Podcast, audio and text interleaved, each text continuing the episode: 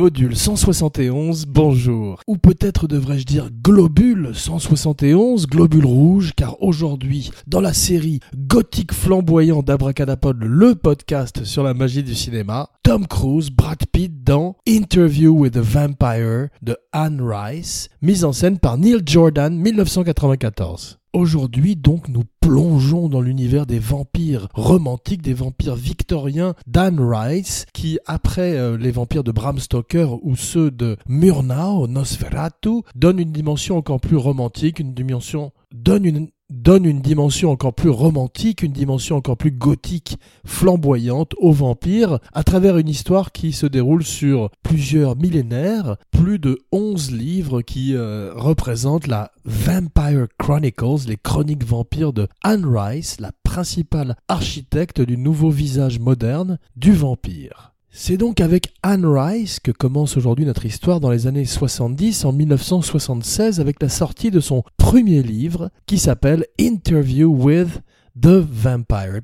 A Vampire, mais The Vampire. Il sortirait dans plusieurs pays d'Europe et à travers le monde sous le titre de Un vampire et non pas Le vampire. Anne Rice a 35 ans. Le livre est basé sur une histoire courte qu'elle a écrite en 1968. Le personnage de Claudia, joué magnifiquement par Kirsten Dunst, dont c'est le premier rôle à l'âge de 12 ans, est inspiré malheureusement par une tragédie personnelle de Anne Rice, cet enfant vampire qui ne vieillirait jamais et qui deviendrait une femme prisonnier dans le corps d'une petite fille. Ce serait une des premières fois dans la littérature et au cinéma qu'on verrait ce concept. Il serait repris également dans Near Dark, et beaucoup par la suite, mais le film de Neil Jordan reste à ce jour un des meilleurs exemples et un des plus terrifiants exemples de child vampire, d'enfant vampire, car il euh, en montre toute la tragédie et n'a pas peur de considérer à la manière de Anne Rice toutes les euh, implications philosophiques que peuvent avoir l'immortalité et à quel point c'est une tragédie pour ces vampires qui se retrouvent prisonniers d'une très grande solitude et obligés de se créer des compagnons tels Louis de Pointe du Lac, compagnon de Lestat créé par Lestat, un jeune planteur dans la Nouvelle-Orléans euh, du XVIIIe siècle qui euh, a envie de mourir. Dans le livre, il a perdu son frère, dans le film, il a perdu sa femme et sa fille. Il rencontre un aristocrate vampire français du XVIIe siècle du nom de Lestat de Lyoncourt qui va lui offrir la mort, puis la vie éternelle et faire de lui son compagnon, deux compagnons euh, amoureux, beaucoup plus homo-érotiques dans le roman d'Anne Rice que dans le film, qui serait très adouci. On verrait également euh, dans Salem's Lot de Stephen King d'autres euh, enfants vampires, en particulier dans la série terrifiante de Toby Hooper, où il flottait dans les airs à l'extérieur de la fenêtre et frappait à la fenêtre d'autres enfants pour les transformer à leur tour en petits vampires assoiffés de sang. Abracadapod, le petit Abracadapod en a fait des cauchemars. Entretien avec un vampire est un énorme succès euh, dès sa sortie en librairie et il est question euh, dès le milieu des années 70 et le début des années 80 d'en faire une adaptation cinématographique. Anne Rice a rêvé tout d'abord d'Alain Delon dans le rôle de cet aristocrate français. Alain Delon aurait été magnifique, il a les cheveux trop noirs pour le personnage de Lestat qui est blond, à la manière de Tom Cruise qui est obligé de porter une perruque. Il aurait été obligé de porter une perruque blonde et Abracadapod n'est pas sûr que Alain Delon en blond, ça n'aurait pas été un petit peu ridicule. Anne Rice pense à Rutger Hauer, donc euh, pas du tout Tom Cruise, et au moment où elle a du mal à monter son roman au cinéma, il est passé entre les mains de plusieurs studios, Paramount, Lorimar, Warner Bros. Il atterrit chez Geffen Film Company, David Geffen qui formerait plus tard avec Spielberg et Katzenberg DreamWorks SKJ ou SKG. Il est le G, le point G de SKG. Et Anne Rice a peur que les sous-textes homo-érotiques et homosexuels très flagrants du livre ne translatent pas à Hollywood. Elle a peur que ça freine l'adaptation de son livre à l'écran et transforme le personnage de Louis non pas en vampire mais en femme. Elle songe alors à deux actrices, Cher puis Angelica Houston, mais euh, sous l'impulsion du metteur en scène Neil Jordan qui est euh, assez hot à Hollywood depuis The Crying Game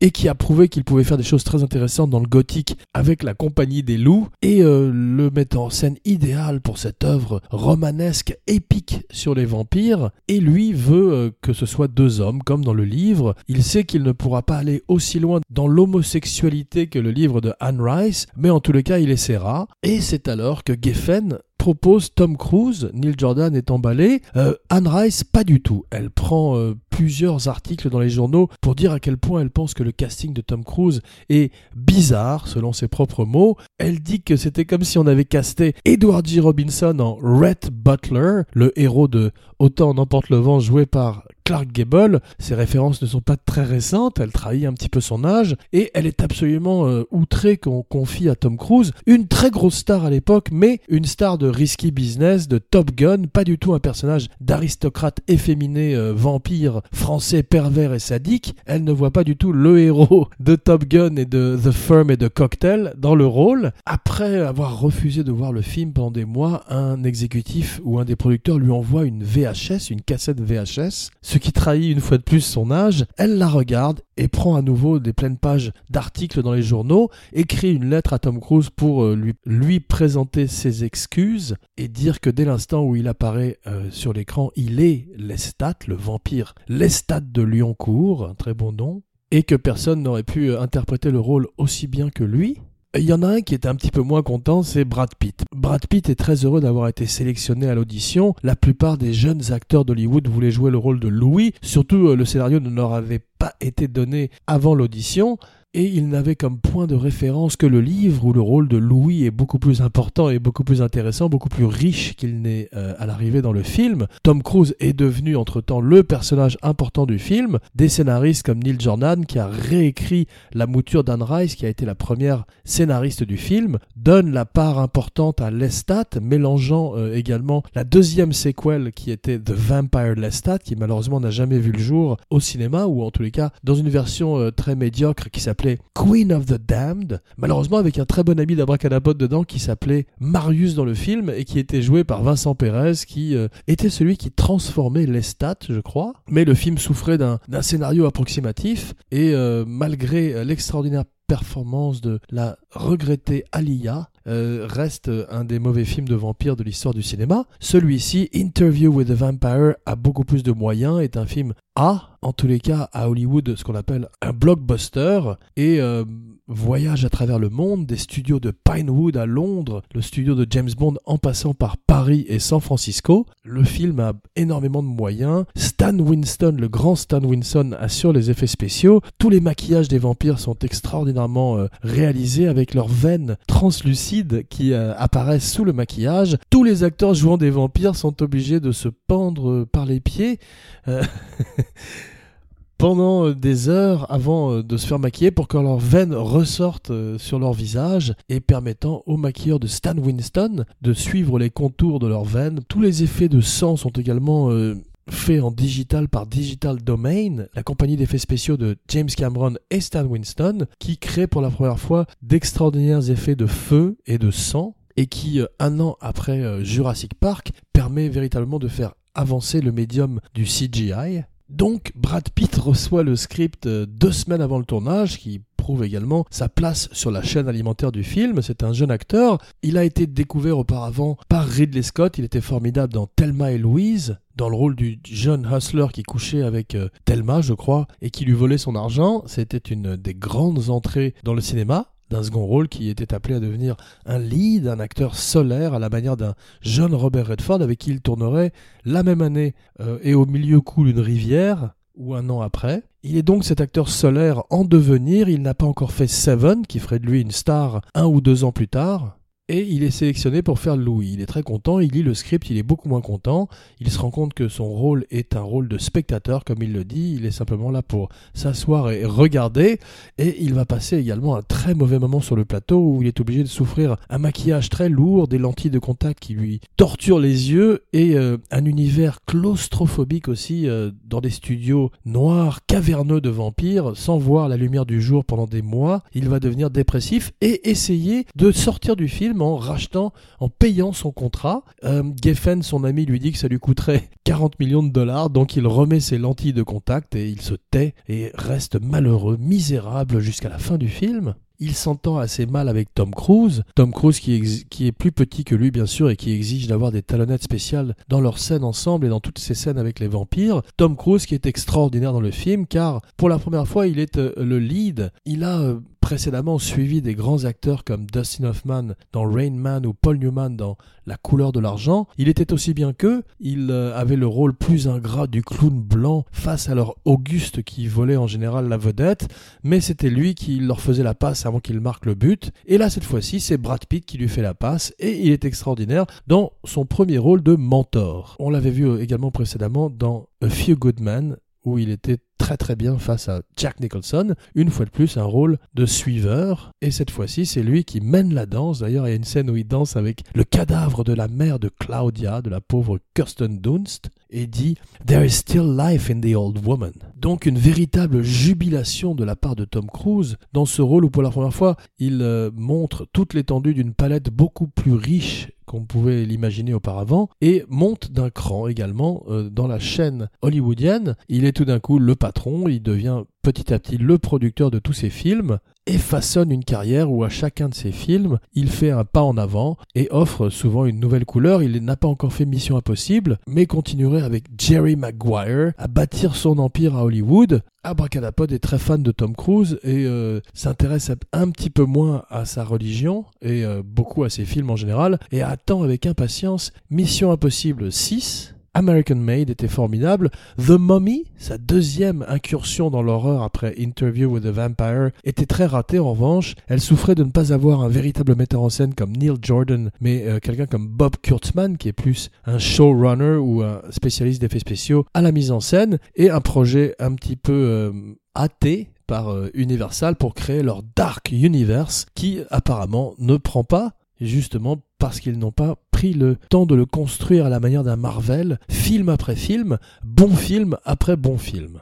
Et se sont contentés de faire des annonces spectaculaires avec des castings spectaculaires, et malheureusement aucun film qui ne suit derrière. Il leur faudrait un Kevin Feige comme Marvel. Deux ans auparavant, Francis Ford Coppola faisait son Dracula, inspiré directement de Bram Stoker avec une formidable performance de Gary Oldman. Ça n'est pas tombé dans l'oreille d'un sourd. Tom Cruise se rend compte que les méchants rapportent des Oscars, comme à Anthony Hopkins pour Hannibal Lecter, mais également permettent de renforcer une carrière et de montrer différentes couleurs de sa personnalité. Il le ferait également avec Collateral de Michael Mann, et euh, régulièrement dans sa carrière aurait des personnages très ambigus, comme le personnage qu'il joue dans Magnolia de Paul Thomas Anderson, ou plus récemment donc American Made, où il est formidable, dans un très bon film de Doug Lehman, la première recommandation de la semaine le film reste assez en avance sur son temps et assez osé à Hollywood à l'époque. Peu d'acteurs euh, euh, osaient jouer des personnages homosexuels, c'était souvent nocif pour une carrière, surtout Tom Cruise qui depuis et, même avant avait souvent des rumeurs attachées à sa sexualité, une autre chose dont Abracadapod n'a que faire, pique-pendre et à la manière d'un Matt Damon qui jouerait magnifiquement quelques années plus tard le talentueux Monsieur Ripley, un autre méchant et un autre personnage qui a une relation homoérotique avec Jude Law, on peut pas véritablement l'en blâmer. un jeune Jude Law, enfin. Et rappelle une autre dynamique, un petit peu Lestat Louis, avec un Lestat moins flamboyant, moins théâtral, mais un Louis euh, plus solaire et moins lunaire. La même année, euh, De Niro jouerait Frankenstein. Euh, ce serait pas très bon, malheureusement. Dans un film de Kenneth Branagh, c'est la faute de Kenneth Branagh, qui euh, n'est pas un très grand metteur en scène. Shots Fired, Kenneth Branagh, et aussi, euh, De Niro n'était pas fait pour jouer la créature, prouvant que ce que fait Karloff dans les années 30 est extraordinaire et très difficile à égaler aujourd'hui, personne n'y est arrivé. On a eu des grands vampires, comme Tom Cruise ou Gary Oldman, mais on n'a pas eu des grands monstres de Frankenstein, comme Boris Karloff. Peter Boyle était bien dans Frankenstein Jr. Frau Blucher Neil Jordan est un romancier également. C'est pour ça qu'il rewrite Anne Rice et enlève beaucoup de choses qu'il n'a pas aimées dans son, dans son script. Il a écrit euh, la plupart de ses scénarios et a une très très belle carrière à Hollywood. Ce serait un petit peu moins euh, spectaculaire après Interview with the Vampire, mais il continue euh, jusqu'à aujourd'hui à faire des films. Et Abracadapod lui souhaite une longue vie. Un film qu'il a raté malheureusement, c'était In Dreams avec Robert Downey Jr pré-Iron Man dans le rôle d'un serial killer, un rôle où il aurait dû être magnifique, un film qui aurait dû être extraordinaire, avec une très très belle chanson de Roy Orbison. Au départ, Anne Rice a songé également à Julian Sands, qui est un acteur anglais blond, mais euh, qui n'est pas assez connu. C'est le même problème pour Rutger Hauer, ça n'est pas des noms justifiant de dépenser autant d'argent pour un tel budget. Tom Cruise touche 10 millions de dollars plus un pourcentage des profits. Brad Pitt touche beaucoup moins, il n'est pas la même star que Tom Cruise à l'époque, il bâtit film après film une carrière extraordinaire. Il sait que le succès en Amérique passe par les films de fantasy depuis Star Wars. Il faut faire des films de science-fiction, des films d'horreur, des films de genre, et toute sa carrière il le ferait, souvent avec Spielberg. Minority Report était plutôt réussi d'ailleurs. War of the Worlds, un peu moins le film rapporterait 224 millions de dollars pour un budget de 60 millions de dollars, donc le star appeal d'un Tom Cruise qui est en pleine ascension et qui avec un film très violent, Air, un film sexuel, arrive néanmoins à produire un blockbuster plus sanglant et plus érotique que ce qu'on a l'habitude de voir aux États-Unis. Neil Jordan est un petit peu comme un Verhoeven, il a envie avec son film de pousser l'enveloppe, de repousser un peu les limites du genre et de faire un film qui transcende les films de vampires. River Phoenix devait jouer euh, l'intervieweur, malheureusement il meurt deux semaines ou trois semaines avant le début du tournage, il est remplacé par Christian Slater, qui est un petit peu en dessous des autres, mais qui aurait quand même une très belle carrière aujourd'hui à la télévision avec Mr. Robot, qu'Abracadapod ne regarde pas, et qui reverserait très élégamment tout son cachet à deux charités de River Phoenix, mort sur Sunset Boulevard dans les bras de son frère, Joachim, devant le Viper Room, la boîte de Johnny Depp qu'il avait euh, dans le temps. Et euh, Johnny Depp a d'ailleurs été pressenti pour jouer Lestat au départ. De même que Daniel Day-Lewis. Daniel Day-Lewis se retire également quelques semaines avant le début du tournage. Abracadapod ne sait pas pourquoi. Mais Daniel Day-Lewis avait joué quelques années auparavant Dracula à Londres sur scène au théâtre. Abracadapod aurait véritablement aimé voir Daniel Day-Lewis dans Dracula sur scène à Londres au théâtre. Dans le West End. C'est peut-être pour ça qu'il n'a pas envie de jouer Dracula. Pour Coppola, qui le lui propose, Antonio Banderas va également passer l'audition pour le Dracula de Coppola. Il serait retenu pour Interview with the Vampire dans le rôle de Armand, un des plus vieux vampires à l'âge de 400 ans, et il a une perruque particulièrement ridicule. Interview with the Vampire n'est pas complètement réussi, il a ses défauts aussi, des scènes très longues, des scènes un petit peu pompeuses qui se prennent au sérieux. Le personnage de Banderas a ce côté un petit peu euh, pontifiant, et ça n'est pas euh, ce qu'il y a de mieux dans le film. C'est également dû euh, aux excès de Anne Rice dans sa prose qui est extrêmement riche et parfois un petit peu indigeste, et on retrouve ça dans ce gros gâteau à la crème et au sang Dante Ferretti assure le production design du film. Il a commencé avec Pasolini, avec Fellini, il continuerait avec Scorsese et Coppola, et Neil Jordan a la chance de l'avoir sur son plateau. Il donne euh, une magnificence au film, un côté absolument flamboyant et digne de l'histoire, de l'épopée de Anne Rice. Brad Pitt dirait du film It was six months of fucking darkness. la fin du film a Sympathy for the Devil. Ça deviendrait un gros cliché euh, de tous les films d'avoir Sympathy for the Devil. Cette fois-ci, elle est chantée par Guns N' Roses. Il y a une très bonne version de Jane's Addiction aussi qui, je crois, est dans Sons of Anarchy. Donc, conseil à tous les jeunes metteurs en scène qui débutent, n'utilisez plus jamais Sympathy for the Devil. Jared Leto a été pressenti pour jouer euh, un remake du Vampire Lestat, Interview with the Vampire. Depuis, Anne Rice a récupéré les droits et avec son fils Christopher a envie de faire une série télé. Tom Cruise exige qu'on lui fasse des euh, tunnels pour euh, accéder au set. Il n'a pas envie que les gens découvrent son maquillage avant la sortie du film. Les paparazzis sont à l'affût déjà à l'époque et avec le pauvre Brad Pitt en pleine dépression, il va dans des tunnels souterrains qui l'emmènent jusqu'au tournage. Anne Rice va voir à l'époque euh, Philadelphia et veut Tom Hanks dans le rôle de Lestat. Ce qui est curieux, il aurait été très étrange avec une perruque blonde. Il refuse pour faire la même année Forrest Gump. C'est curieux qu'elle ne veuille pas de Tom Cruise, mais qu'elle veuille de Tom Hanks. Beaucoup de très jeunes actrices sont pressenties bien sûr pour le rôle de Claudia. À l'époque, Christina Ricci, qui a fait Adam's Family, qui est formidable dedans, Dominic Swain, Julia Stiles, même Natalie Portman. Et Even Rachel Wood,